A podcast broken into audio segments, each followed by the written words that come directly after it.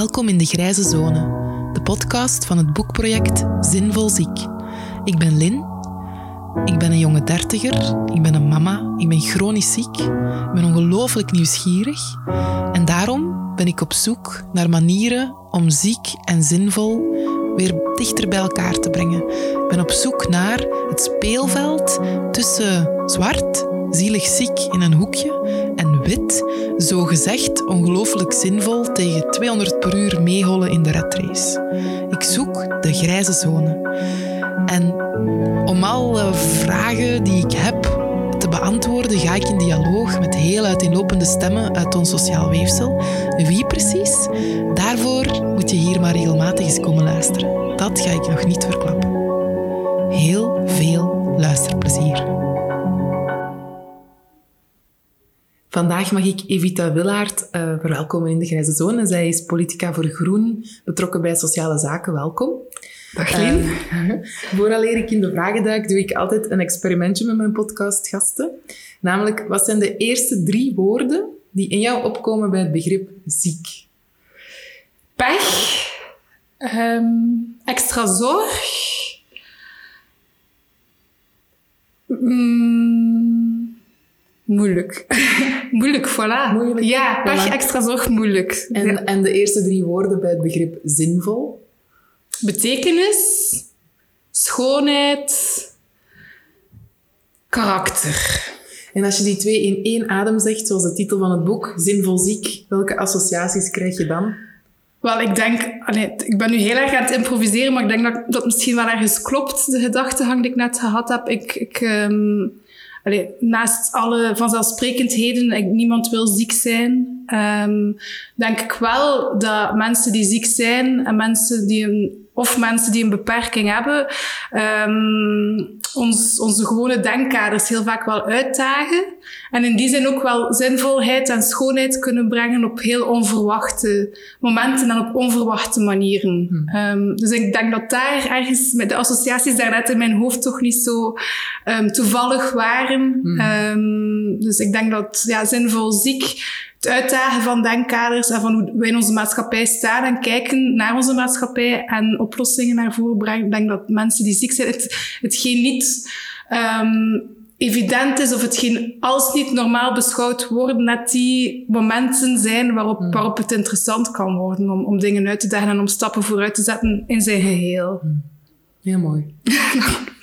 en heb jij uh, langdurige ziekte al zelf van dichtbij gezien of beleefd? Of... Um, wel, Um, op dit moment uh, heb ik een, een, schoonbroer die, uh, die langdurig ziek is, um, die, die een, een, heel ernstige ziekte heeft. Um, je ziet dat wij zo heel erg dicht op elkaar zitten. Hij is de, de, de, de echtgenoot van uh, mijn schoonzus, maar allee, ook via andere mensen dan zijn kinderen. de schoonmama die daar ook op betrokken is, is natuurlijk iets dat wel heel, heel erg dichtbij komt. Um, en ook als ik, als ik klein was, maar daar weet ik dan veel minder over, heb ik ook een, een grootvader gehad die eigenlijk ja, um, 13 jaar lang heel, heel zwaar ziek geweest is. Um, maar ik denk dat dat ook niet uitzonderlijk is. Ik denk dat iedereen, als die eventjes nadenkt, wel, uh, wel iemand kent van dichterbij of van verder af, als het natuurlijk heel dichtbij komt. Dus ik, ik beschouw me niet als degene bij wie het heel erg dichtbij komt, maar ook niet als iemand die daar, zoals niemand, denk ik, helemaal van gespaard blijft, mm. tussen aanhalingstekens. Ja. Oké. En um, hoe zou jij het huidige beleid rond langdurige ziekte omschrijven? Well, om, het, om het bout te mogen stellen, um, denk ik dat er nu veel te veel met de kraan open gedwild moet worden. Waarom? Omdat we Um, het is alsof we pas in gang schieten of beginnen nadenken wanneer mensen al ziek zijn. En ik denk dat er veel meer op, op preventie moet ingezet worden. Um, je zou soms zelfs gaan denken dat onze staatsstructuur daar zelfs iets mee te maken heeft, waardoor dat, dat niet goed zit. Omdat natuurlijk het like, preventie zit Vlaams. Alles rond de echte, echte tussen gezondheidszorg zit federaal. En in die zin, ja, als het ene niveau het goed doet, dan profiteert het andere ervan. En, en, maar dat is misschien in mijn, in mijn stoutste gedachte dat ik die analyse zou maken. Um, maar ik, ik denk dat, um, dat er veel meer kansen zijn om preventief in te zetten op, uh, op, op niet ziek worden of op minder ziek worden. Um, zelf ben ik veel bezig met mijn werk, in mijn, in mijn, in mijn werk in de, in de politiek, in de Kamer. en ik denk daar, ik denk aan de ene kant het debat rond reïntegratie van langdurig is een boeiend debat, is een belangrijk debat. Maar het debat over alles wat daarvoor komt, mensen vallen ook wel uit omwille van het werk. Mhm. Of kunnen moeilijk reïntegreren omwille van het werk. Um, dat dat debat veel te weinig wordt aangesneden. Ik heb het gevoel dat politiek ook ergens iets heeft van hoe moeten wij dat aanpakken? Wat hebben wij daarmee te maken? Hoe kunnen wij daar invloed op hebben? Terwijl ik er wel van overtuigd ben dat we daar een heel belangrijke rol te spelen hebben. Um, als het al niet is omwille van, van, van de gigantische cijfers rond uitval die er zijn en het leed dat daarachter zit, ook heel sec en rationeel over ook de kosten die daarmee gepaard gaan, dan denk ik dat dat twee heel belangrijke redenen zijn voor de mm. politiek om daar wel hard op in te zetten en om veel meer aan preventie te doen, om, om veel meer te zoeken naar, naar aangepast werk voor iedereen en niet enkel voor mensen die al uitgevallen zijn, maar dat je dat ook op voorhand kan mm. bespreken op werkvloeren en dergelijke. Ik denk dat daar een hele werf ligt die te weinig aangeboord wordt door de politiek, want ik heb wel het gevoel dat heel wat werkgevers daar ook wel al mee bezig zijn en ook de werkgeversorganisaties toch ook um, handvatten willen geven aan werkgevers om daar rond te werken. Mm. Uh, maar ik denk dat het soms wel allemaal nog steeds stevige duw in de rug kan krijgen vanuit de politiek. Ja, en wat zijn voor Groen dan de belangrijkste waarden in dit kader en welke doelstellingen concreet? Ik denk, heel belangrijke waarde of doelstelling is één wat ik daarnet zei, preventie. Um, mensgericht is ook heel belangrijk. En daarmee bedoel ik dat oplossingen niet one size fits all zullen zijn, maar net gekenmerkt worden door maatwerk. Eh, de ene mens is de andere niet, de ene werkvloer is ook de andere niet en de ene werkgever is ook de andere niet. Um, dus dus het, het centraal stellen van de dialoog daar rond, dat mensen op tijd en stond kunnen aangeven op de werkvloer van dat vind ik leuk, dat vind ik minder leuk, dat haal ik, haal ik moeilijker. Ik zie daar zelf oplossingen. En dat dat uh, geregeld een onderwerp van gesprek is, um, dat lijkt mij, uh, mij heel belangrijk te zijn om, om dan veel meer ingeburgerd te, te laten worden. En ik denk dat dat ook op alle werkvloeren kan. Um, een bureaujob, maar dat, dat, ook, dat er ook ruimte is om meer variatie te hebben aan de lopende band in meer repetitief werk.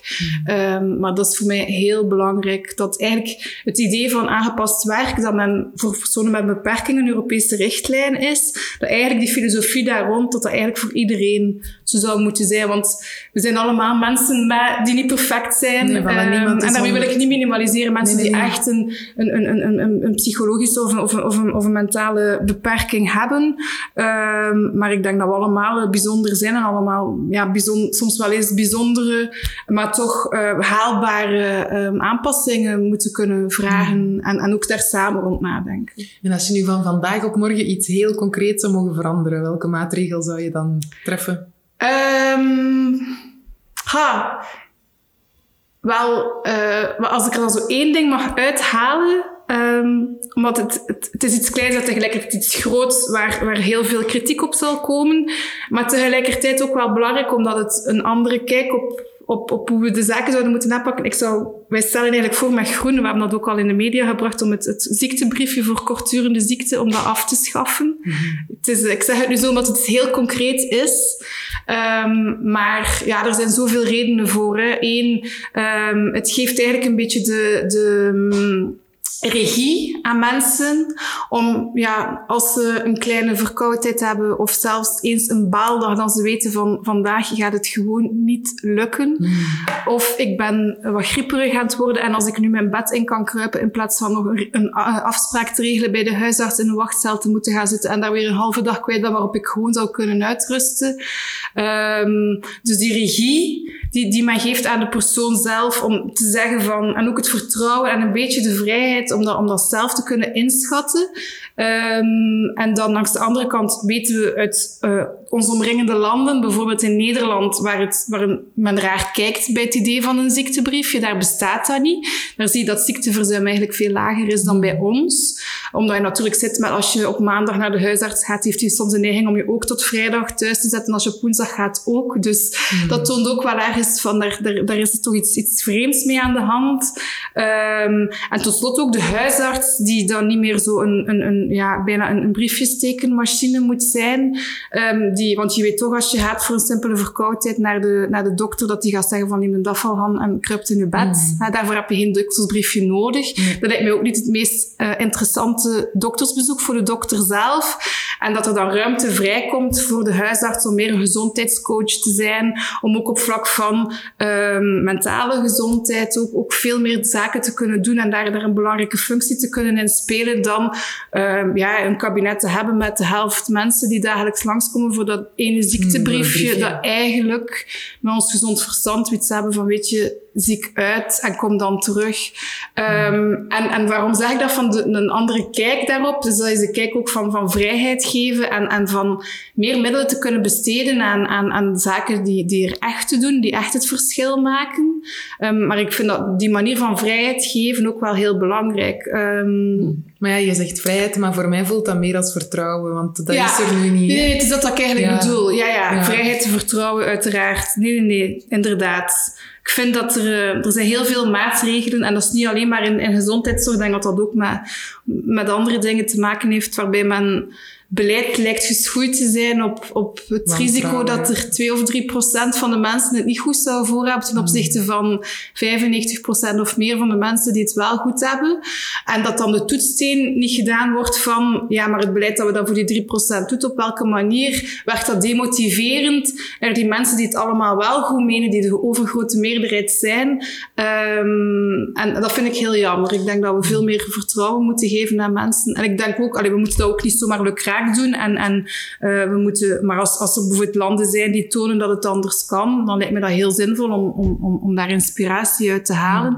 En dat is nu iets ook, allee, een voorstel dat ik gedaan heb, waar ik ongelooflijk veel bijval gekregen heb, van gewoon van de gewone mensen, van burgers, die inderdaad uh, zich wel een aantal keer of soms zien zitten bij die arts en denken van waarom kan ik nu niet gewoon mijn bed in uh, uitrusten. En misschien sta ik dat wel sneller terug op de werkvloer, dan moest ik naar de dokter gaan. Ja, je staat daar niet alleen in, hè? Want ik heb ook al met professor Lode Goderis ja. gepraat. Die is ook grote pleiter voor het, afschaffen, allez, voor het afschaffen van het ziektebriefje en eventueel zelfs het invoeren van een fitnote. Maar dat, ja. dat, dat vergt natuurlijk weer een herscholing van artsen, want daar zijn wij niet klaar voor. Dat klopt. Um, om te focussen op wat wel nog kan, functionaliteiten, en niet zozeer te kijken van, ah, je hebt dat, dat kun je dus niet meer. Allee, dat is veel sneller en makkelijker.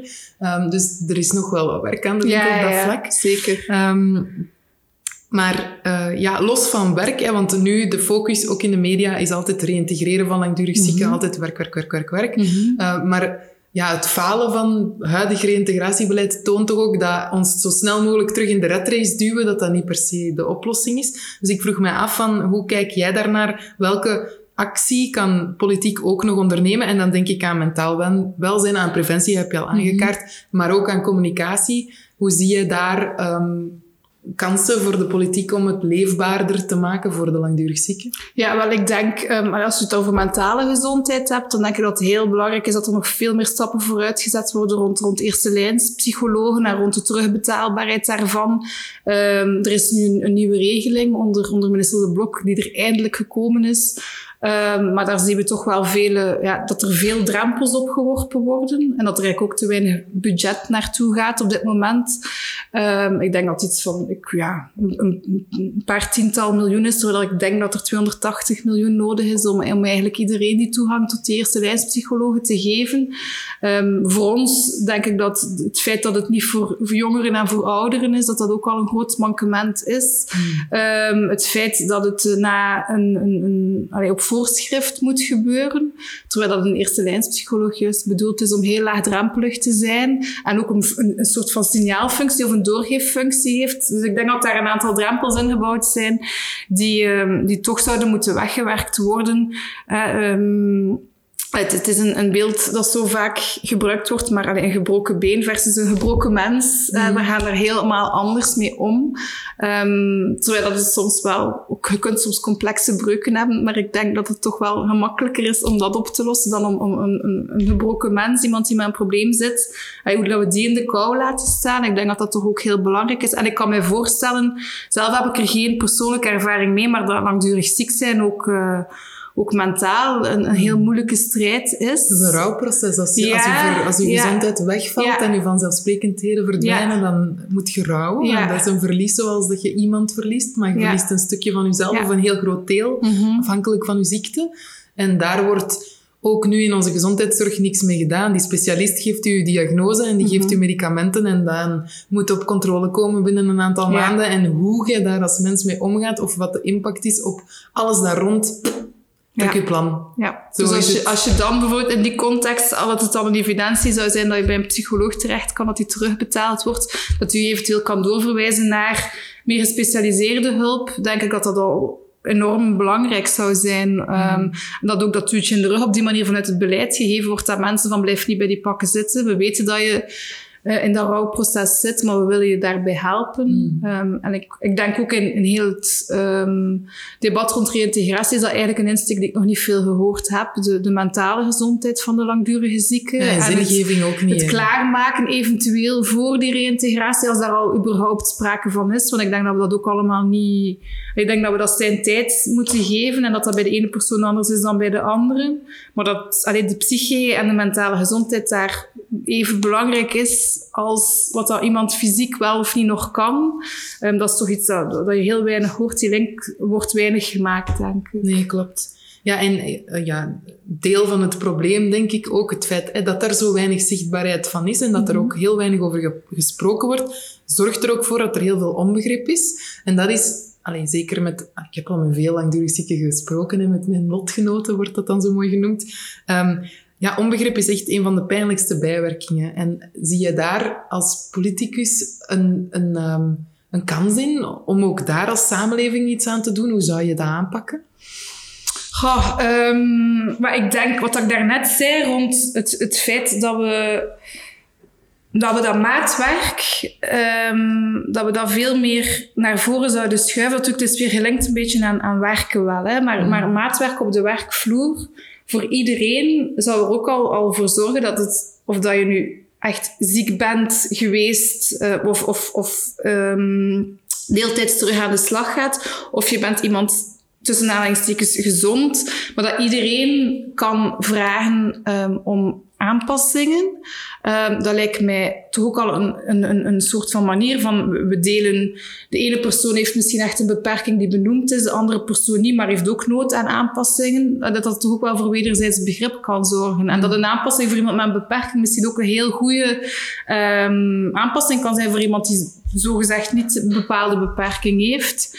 Um, dus ik denk dat daar wel kansen liggen om, om, om die normalisering van het feit dat niet alles eenheidsworst is en dat we moeten onze werkvloeren in vraag stellen. Eigenlijk dat er mooie normalisering. ja, inderdaad. Omdat, ja, ik geloof daar eigenlijk weinig in een normalisering. aan de andere kant is het natuurlijk logisch dat dat beleid altijd voor een stuk abstractie maakt van zaken, om, om te kunnen keuzes te maken. Maar ik denk allee, op micromanagement en microbeleid, dat moet bij uitstek de plaats zijn waar dat de ruimte is voor de kleine dingen, de kleine aanpassingen en, en om, om veel dichterbij naar mensen te kijken. En ook daar weer, uh, denk ik, ook vertrouwen geven. Ik denk dat we werkgevers moeten, moeten ondersteunen om, uh, om, om dat mogelijk te maken, maar ook vertrouwen moeten geven om dat dan ook goed te doen. Mm. Um, en dus in die zin kan, kan ja, de abstractie die je op een groter niveau van beleid moet maken, ook als het over grote budgetten gaat, naar het microniveau, micromanagement, om daar ook vertrouwen in, in te geven. Ik denk dat dat ook wel heel, uh, heel belangrijk is. En ik denk daarnaast, ja, ik denk dat er altijd zinvolle campagnes kunnen zijn. Um,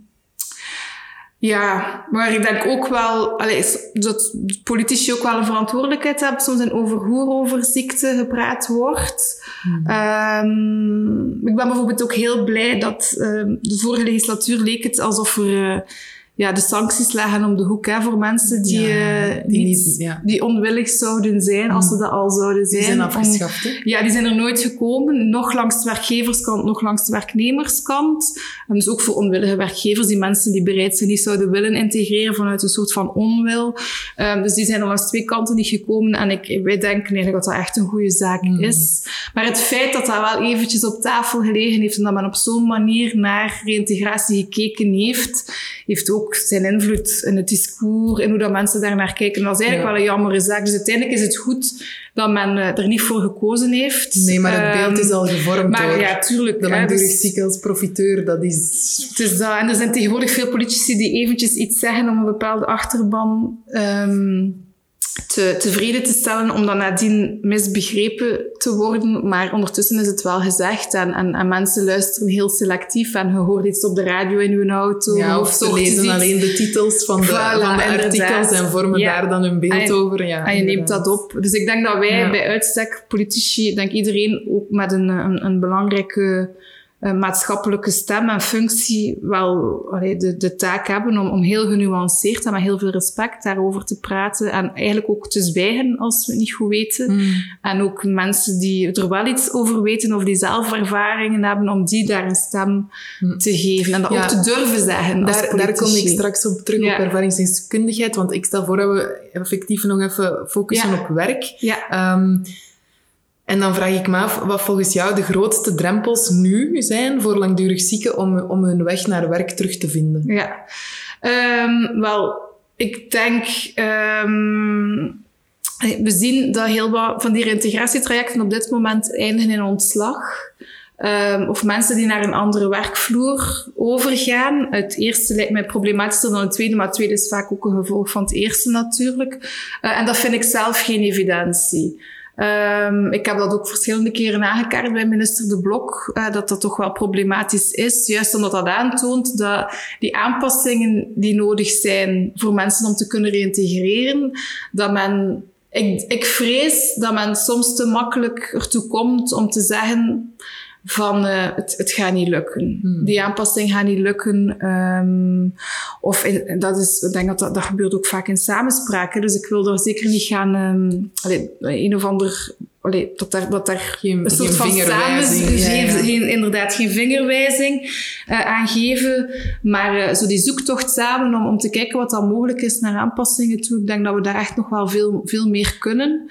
Eh, en dat dat wel echt ehm, een, een dra- drempel zijn, omdat we niet... Er, leeft, er is toch nog altijd ergens wel een beetje het idee van, ja, op, die job moet je dat doen. En als je dat niet kan doen, dan is er hier geen plaats voor jou. Ehm, en ik denk dat mensen die misschien uitvallen zelf ook wel, wel met, met angsten zitten. Ja, daar- ja, dat ging ik juist zeggen. Ja. Dat- ik- ik denk dat het juist die zijn die onuitgesproken blijven, maar niet alleen de angsten van de zieke zelf. Want inderdaad, allee, je hebt die schrik echt van, ga ik nog kunnen wat ik ervoor kan? En als ik dat terug ga doen, kan ik dat dan blijven doen? Ga ik uitvallen? Ga ik, ah, en je voelt je schuldig naar je collega's, je voelt je schuldig naar je werkgever, je Mhm. voelt heel veel schuld en schaamte voor het feit dat je niet perfect wat niemand is, maar ik bedoel het feit dat je met die mankementen moet leven. Maar tegelijkertijd, en dat heb ik ook gehaald uit een lezing van professor Lode Goderis, ehm, zit die angst ook bij de werkgever Mhm. en bij de collega's. En ook daar wordt niet bij stilgestaan. Mhm. En ik denk, ja, die, die kwetsbaarheid die, die er meestal niet mag zijn, is volgens mij echt een ontbrekend element in heel dit. Mhm. Uh, want als een baas niet weet hoe het is voor de zieke en een zieke weet niet wat er in het hoofd van de baas rondgaat, rond die angsten, dan komen we nergens. Hè? Allee, en dan heb je nog collega's, en ik heb zelf in die situatie gezeten, die het ook niet begrijpen en die dus letterlijk geen begrip hebben voor de aanpassingen die jij krijgt. Mhm. Die dan denken vanuit hun stoel, waarom krijgt hij een betere stoel als ik? Waarom is dat zo? Ik snap het niet. En dan creëert je een zure werkomgeving Mhm. waar je als zieke echt niet meer in wilt zitten. Waar je dan zoiets hebt, help, ik zal wel thuis gaan zitten in mijn zetel, want Mhm. dit is nog erger. Gewoon geconfronteerd worden met al die rollende ogen en je, je voelt de oordelen in de ruimte Mhm. hangen en je kunt er niks mee. En dat, dat is een probleem. Ja, en ik denk, het komt er wel ook weer bij dat het moest voor iedereen er aanpassingen mogelijk zijn, zou er ook meer begrip zijn voor het feit dat de ene die aanpassing krijgt en de andere die aanpassing. Ehm, ik denk misschien ook het, het taboe wat te doorbreken om over ziekte te praten, ook op werkvloer, maar dat is natuurlijk niet evident, want je staat met privacy en een zieke persoon kan altijd... Allee, ik vind dat hij wel de eigenaar daarvan moet blijven, van welke Mm. informatie wordt er wel en niet gedeeld. Ehm, maar ik denk ook dat je daar door... door, door allee, op lunchmomenten externe sprekers te laten komen die over ziekte kunnen praten. Over, er zijn er zoveel mogelijkheden. Mm. En er wordt daar ook wel, wel denk ik, wel veel op, op ingezet. Op, allee, op, op fysieke gezondheid en zo wordt er heel veel ingezet. Op, op toch veel werkvloeren waar ik mm. kom met gezonde middagmalen en yoga over de middag. En dan een team, een team uh, van, van werknemers die dan uh, ja, een soort van traject opstellen rond, rond eventueel burn-out en dit en dat. En hoe kan je het zelf in handen nemen. Maar misschien dat er daar ook meer ruimte zou moeten kunnen zijn om ook, om ook te praten over, over, over ziek zijn, um, over, over het risico om uit te vallen en dergelijke. Um, maar ik denk dat het wel aantoont hoe, hoe, dat, hoe mooi het zou zijn moest dat voor iedereen kunnen, dat dat wel een mm. stap vooruit is. Ik heb um, zelf een, uh, een, een, een, heel wat gesprekken gehad met heel veel verschillende mensen rond, rond werk. Ik heb ook een, boekje rond geschreven, Gezonde Loopbanen. En het eerste gesprek dat ik had, was iemand die uh, uitgevallen is door uh, surmenage. Dat is een, een overprikkeld brein, allee, onder, de, onder de categorie van burn-out. En um, dat is eigenlijk, ja, zoals je daarnet beschreef, van de, de arts zet u thuis en dan het grote gat. Niet van, we gaan nu dat en dat en dat doen met u, maar gewoon... En dat is iemand die dan na een paar weken in de sofa, omdat ze gewoon alle energie kwijt was, um, zelf in handen genomen heeft. En zij uh, is, toen, is, is toen zelf eigenlijk begeleiding gaan zoeken. Um, heeft zelf ook voorstellen gedaan aan haar werkgever om, om, om het gesprek op gang te brengen in de eerste plaats. Zij was zelf degene die dan hmm. vroeg van, uh, kunnen we eens, eens afspreken? Ik zou daar bestaan echt, hè? die officieuze trajecten waarbij je eerst langs de bedrijfsarts gaat en eigenlijk zelf vragende partij, die zijn veel succesvoller ja, ja, ja, dan de echte reïntegratietrajecten. Ja, ja, ja. en ook bij de echte reïntegratietrajecten blijkt dat het merendeel daarvan geïnitieerd wordt door de zieke zelf. Hè. Dus ook daar het ontkrachten van het beeld van de zieke die gewoon ziek is, maar heel wat mensen zijn eigenlijk vanaf dag twee, om het zo te zeggen, zelf al aan het kijken van hoe, hoe hoe kan ik opnieuw terugkeren? Hoeveel mm. tijd heb ik nodig? Op welke manier, welke aanpassingen heb ik nodig? Dus ik vind dat een heel positief teken dat vanuit mensen die ziek vallen zelf gegeven wordt, dat de initiatie van die trajecten vaak bij hen ligt. Maar om nog een keer terug te keren op die dame, dus zij stelde voor om, uh, om dus zij, zij, zij waren op de werkvloer overgeschakeld naar landschapsbureaus. Um, en aangezien zij heel, heel gevoelig is en heel sensitief is, um, had zij zoiets van, ja, ik, ze zat bij de printer. Dus iedereen kwam daar de kopies halen en een babbeltje slaan. En zij is daar helemaal op, op tilt geslaan. En ze, ze had eigenlijk gevraagd van, ja, ik zou eigenlijk gewoon terug graag in een bureau zitten, uh, niet bij de printer, maar een afgesloten ruimte waar men op afspraak kan binnenkomen, of dat er tenminste een bel is als er iemand zou binnenkomen. Um, kunnen we geen afspraken maken over praatjes slaan en dergelijke. En, en die werkgever heeft toen gezegd, um, van uh, ja, als ik dat doe, dan moet ik dat voor iedereen doen en we gaan de klok niet terugdraaien. Terwijl dat dat juist iets is van als je dat zou bespreekbaar maken, dat dat wel een aanpassing kan zijn die voor die persoon kan werken. Wat dan niet wil zeggen dat alle landschapsbureaus terug de schop op moeten. Hmm. Maar dat was voor mij al in mijn allereerste gesprek dat ik had rond werk wel, wel tekenend dat er zo'n eenvoudige aanpassing die gevraagd werd, blijkbaar al toch zo problematisch bleek te zijn. En ik kan me wel iets bij voorstellen dat mensen denken van waarom voor die persoon wel en niet voor mij. Maar ik denk als we daar dialoog over hebben en gesprek en dingen duidelijk maken, maar respect voor privacy van mensen en in hoever zij daarin willen gaan, dat er wel veel meer mogelijk is en veel meer wederzijds begrip kan zijn. Mm, klopt. Dus, en ook daar weer dat, dat je daarnet zei, ook werkgevers zijn soms bang om bepaalde aanpassingen te doen omwille van de reactie van collega's en dergelijke. Dus hmm. ik denk een, een, mooie oplossing zou zijn om, om dat voor iedereen uh, mogelijk te maken, die aanpassingen. Mits redelijke, redelijke ja, aanpassingen. Hè? Binnen het haalbare. Ja. En um, hoe kijk jij naar het feit dat in bijna alle debatten het eigenlijk alleen maar gaat over mensen die nog in staat zijn om de zogezegde 100%, want niemand haalt die, dat heb je ook al gezegd, te halen en eigenlijk niet, het eigenlijk zelden of nooit gaat over mensen zoals ik, hè, die, die levenslang begrensd gaan zijn. Daar gaat het niet over. Hè. Maar waar, waar is ons plekje? Want wij willen ook zinvol zijn en wij willen ook kansen krijgen. Maar daar gaat het nooit over. Mhm. Ja, maar ik, ik denk dat we iets. Het is misschien een beetje een, ehm, een, een, een, Het lijkt een lang verhaal, maar ik denk dat het heel belangrijk is om, om, ehm, om eigenlijk alle vormen van op dit moment, eigenlijk doe je erop dat betaalde arbeid, als het, het snack plus ultra wordt gezien in onze maatschappij, het, hetgene waar alle roem vandaan komt en, en dat altijd de laatste betrachting moet zijn om, om mensen terug op de arbeidsmarkt te krijgen. En ik denk voor iedereen die daartoe in staat is, um, met goede begeleiding, dat dat, dat, dat een, een belangrijke betrachting is. Um, maar er zijn mensen voor wie dat heel moeilijk is, gedurende een lange periode in hun leven, misschien wel, wel voor altijd. Um, en dan denk ik toch dat we die mensen niet moeten loslaten. Uh, we denken dat het heel belangrijk is dat ook onbetaalde arbeid, dat we daar ook, ook appreciatie voor hebben. Um, wij stellen, ay, met groen, dat is natuurlijk iets dat je niet op van vandaag op morgen kan realiseren, maar wij stellen eigenlijk een soort van welvaartsgarantie voor. Wij noemen dat een, slim basisinkomen, um, waardoor het eigenlijk gemakkelijker zou zijn voor mensen om... En dat is eigenlijk, eigenlijk een, is dat een formule die voor heel wat zaken zou kunnen een oplossing zijn. Het zou een oplossing kunnen zijn voor mensen die in loondienst werken, maar die het willen proberen om zelfstandig te zijn, maar die het risico niet willen nemen. Uh, mensen die, die ziek zijn, maar die een deftige uitkering zouden krijgen en daarbinnen dan nog, nog, nog bepaalde taken kunnen opnemen, vrijwilligerswerk kunnen doen. Maar telkens het feit dat in die onzekere periodes in je leven dat je kan terugvallen op een soort vangnet maatschappelijk. Dat is die welvaartsgarantie. Het zou mij te diep brengen om het helemaal uit te leggen, maar het komt er eigenlijk op neer dat je altijd een inkomen hebt dat je in staat stelt om aan je basisbehoeftes te voldoen. Um, dat zou ook voor mensen mogelijkheid zijn om preventief bijvoorbeeld een aantal uren per week minder te werken, maar er ook een soort van uh, extra opleg is op je loon als je onder het mediaanloon zit met die, met die welvaartsgarantie. Uh, omdat we natuurlijk ook wel, wel werken willen blijven aan en, en geen werkloosheidsvallen willen creëren. Maar vooral het feit van op die manier gaan we alle vormen van arbeid, of het nu in loondienst is of als zelfstandige, en ook of vrijwilliger en, en mantelzorg inderdaad, um, gaan honoreren en mensen de zekerheid geven dat ze al dat iets voor een langere periode daarop kunnen terugvallen.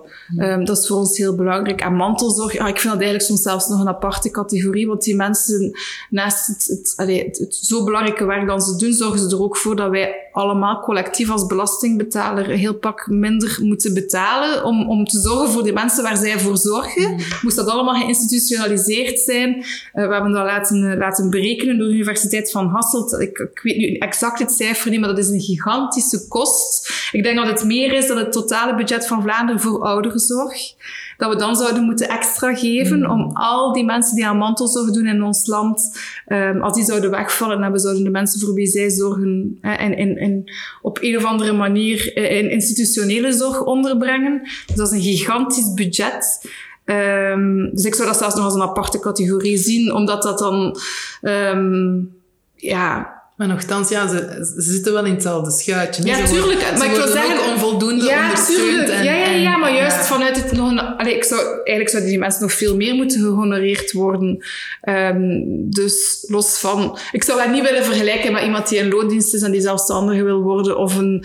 een um, maar iets als, als, als iets wat super waardevol is en wat we nog veel meer zouden moeten honoreren. Hm. Dat is eigenlijk wat ik bedoel. Ja, maar ik wil dat niet helemaal... Nee, ik, het. ik wil het, ze, ze verdienen net ja, nog iets apart, uh, een aparte erkenning daarvoor. Um, en in die zin is wat de stappen die we nu vooruitgezet hebben, rond, rond uh, allee, stapjes vooruit, rond mantelzorgverlof, dat er nu hopelijk eindelijk aankomt, dat er al lang moeten zijn, die ene maand. Uh, maar we hebben toch de betrachting om daar nog een aantal maanden bij te doen.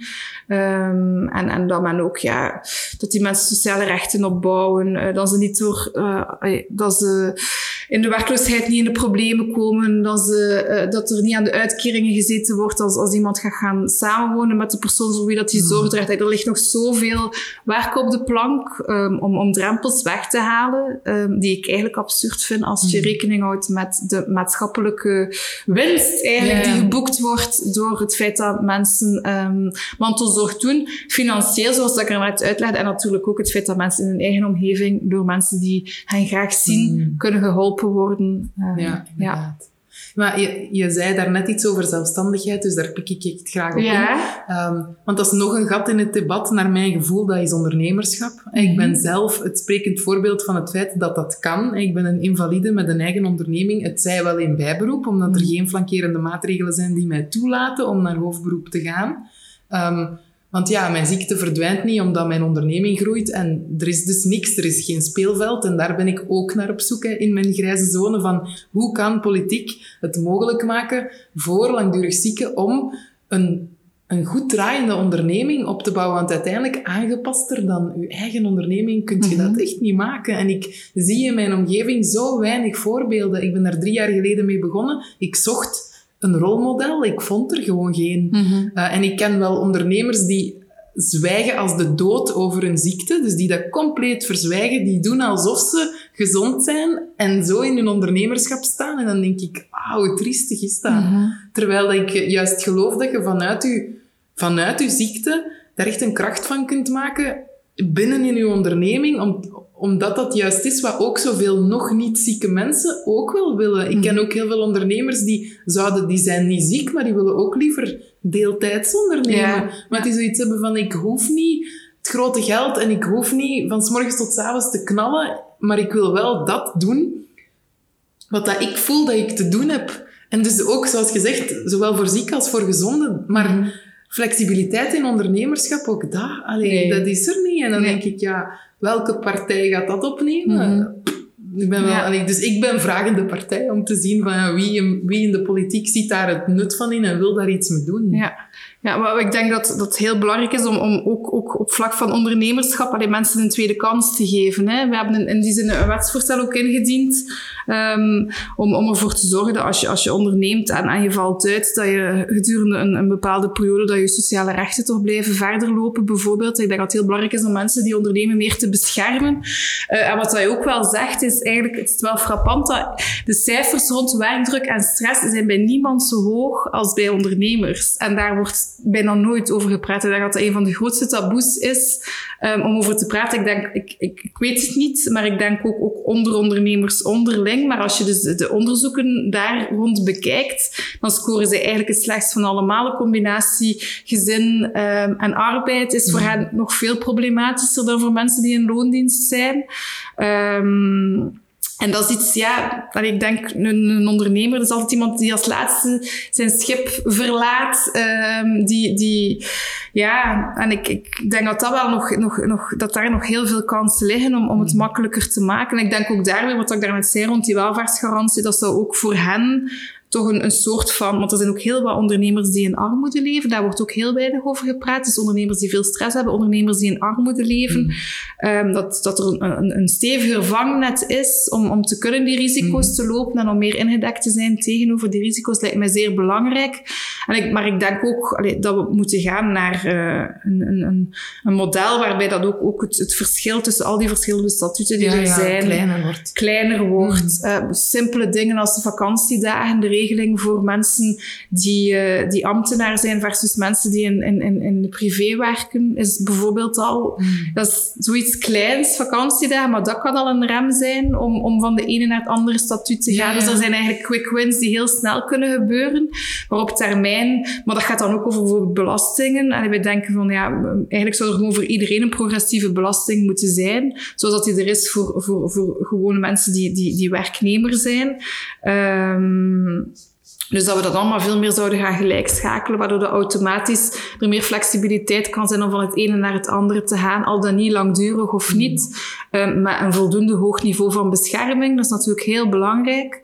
Um, maar daar hebben we er toch wel een gigantisch kluwen ja, van gemaakt. En ik denk dat het ook belangrijk is, omdat we natuurlijk ook, zitten ook op een, op een transitiemoment waarbij dat we zien dat er ook nieuwe functies, nieuwe jobs, de platformmedewerkers ontstaan, waarbij dat we moeten zien dat we niet nog extra statuten gaan maken, maar dat we kijken van waar kunnen we mensen onderbrengen, hoe kunnen we statuten meer naar elkaar laten toegroeien. Mm. Um, dat lijkt mij veel meer het model ja, van de ja. toekomst te zijn dan om nog een zesde, zevende, achtste statuut uh, in het leven te roepen waar niemand iets van begrijpt.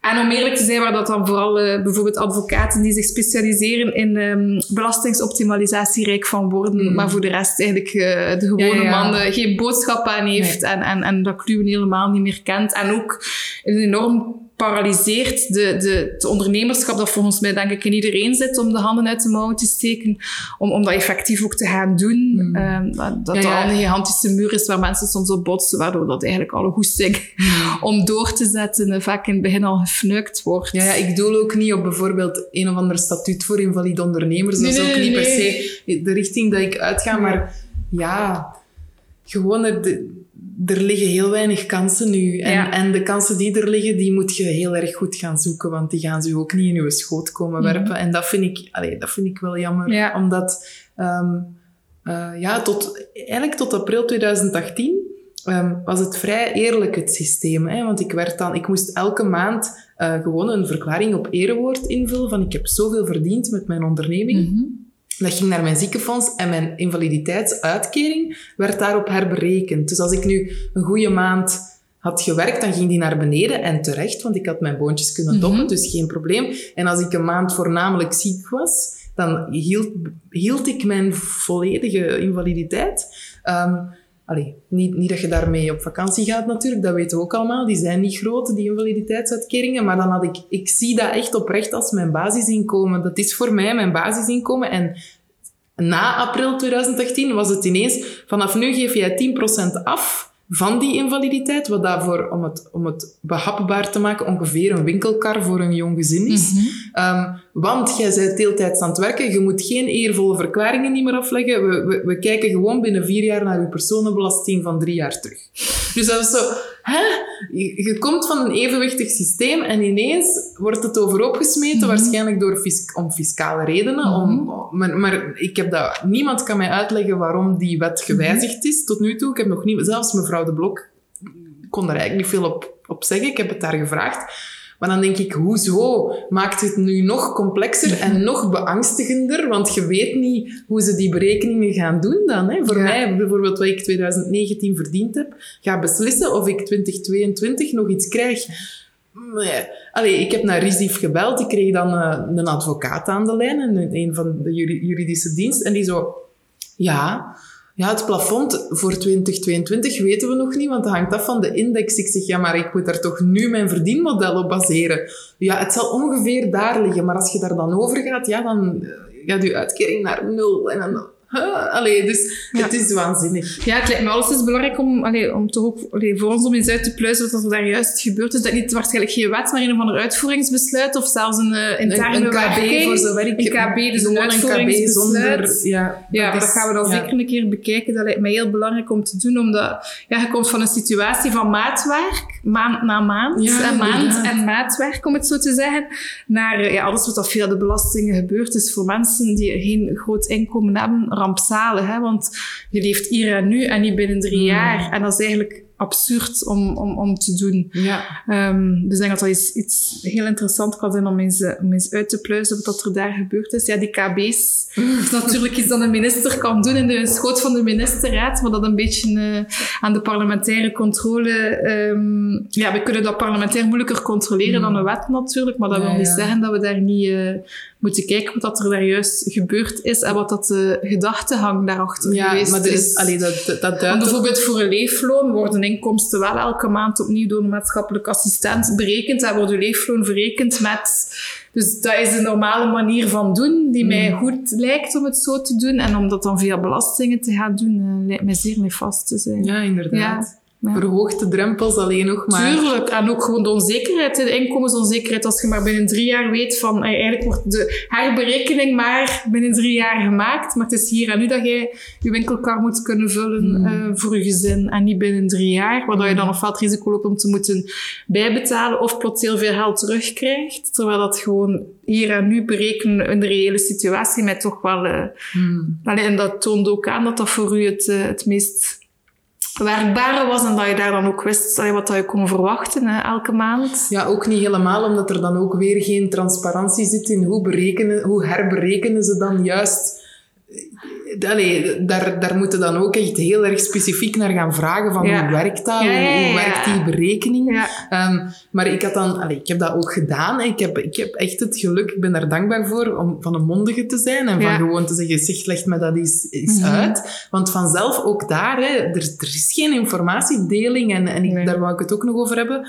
Hoe zou, je, hoe zou groen dat stroomlijnen? Hè? Want je hoort dan van ja, er is een tool gebouwd zodat arbeidsgeneesheren en, en huisartsen en, en, uh, en adviserend geneesheren kunnen communiceren met elkaar. Maar ja, dat wordt niet gebruikt. En als je dan hoort dat artsen daarvoor dan eigenlijk liefst nog extra betaald worden, want ze zien dat als een extra taak om bezig te zijn met digitalisering, ja, dan loopt het wel mhm. fout, denk ja. ik.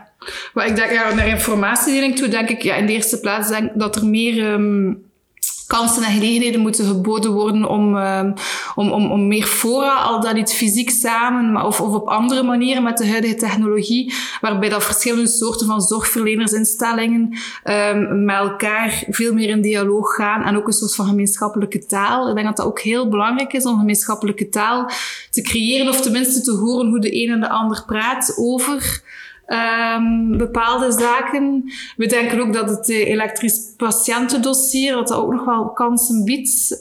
Um, natuurlijk rekening houden, zoals ik er net ook zei, altijd moet je rekening houden met privacy daarin. Um, maar dat er daar ook veel meer kansen zijn um, om, om, om toch nog aan hmm. informatiedeling te doen. Maar wij, wij Belgen zijn zeer bereid als het gaat over stromen, want er zijn studies naar gedaan, er zijn bevragingen over gedaan en blijkt dat bijna iedereen um, het geen probleem vindt dat medische informatie toegankelijk wordt, als dat de zorg ten goede komt natuurlijk. Als dat zorgt voor meer gezondheid en voor minder rompslomp, voilà. zijn wij allemaal bereid. Dus dan is die privacy uh, niet zo'n belangrijk punt eigenlijk. Nee, en ook daar is dan ook gewoon een kwestie van de handtekening van de patiënt te hebben, omdat er zeker de toestemming is om dingen te delen. En dan is dat inderdaad, hebben we als politiek geen excuus om daar stappen in mm. vooruit te zetten als de, de burger, eh, dat, en ik kan me daar inderdaad iets bij voorstellen, het is uiteindelijk voor ieder zijn best. Um, en um, ja, wat wij ook nog wel belangrijk vinden, is dat eigenlijk over de grenzen van mutualiteiten heen ook artsen meer met elkaar zouden praten.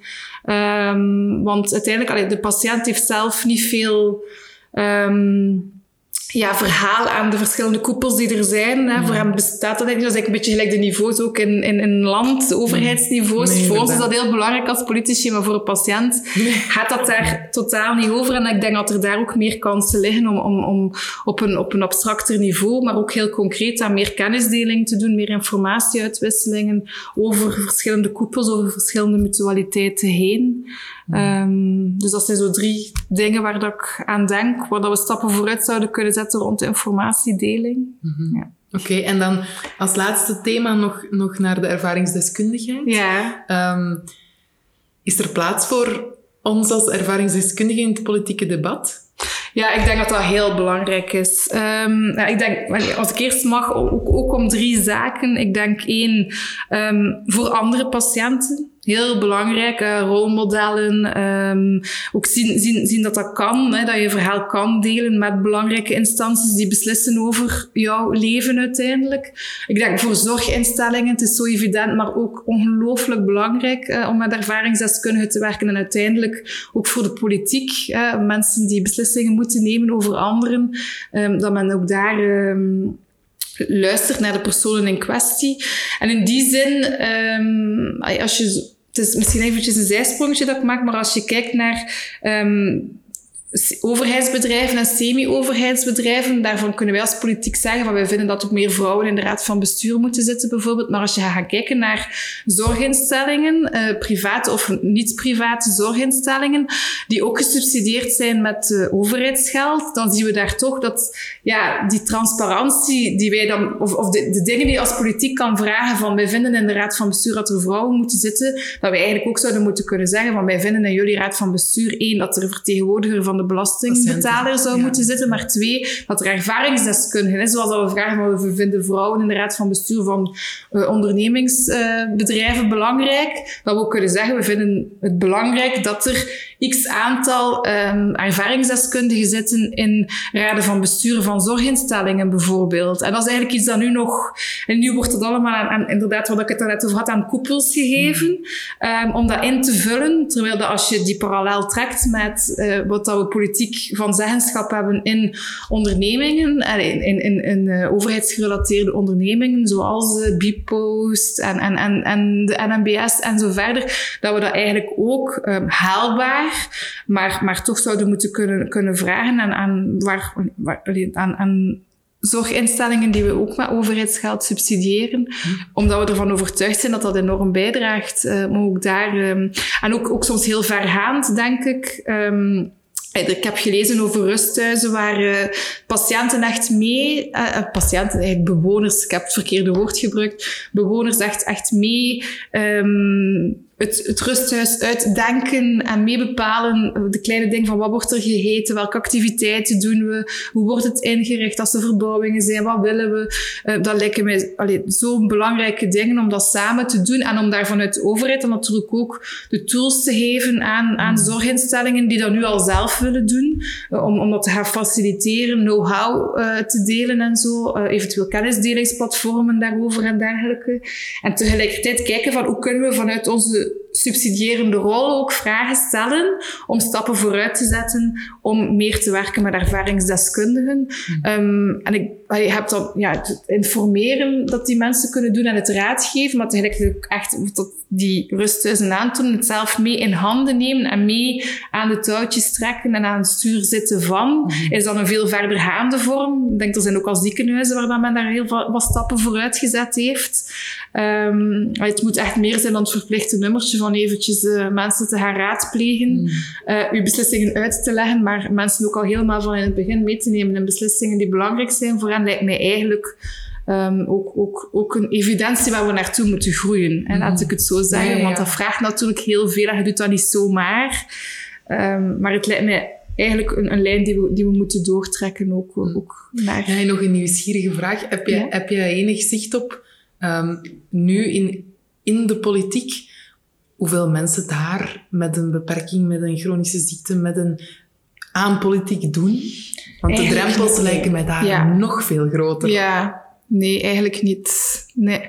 Um, ja, wij hebben, wij zelf vinden wij dat heel belangrijk bij Groen. Um, ik heb bijvoorbeeld een collega in, in de Gentse gemeenteraad die, eh, die, die heel slechte been is, die, die ook in armoede um, is, is, is, is opgegroeid. Dus die een ervaringsdeskundige is op vlak van armoede en ook op vlak van, van een beperking hebben.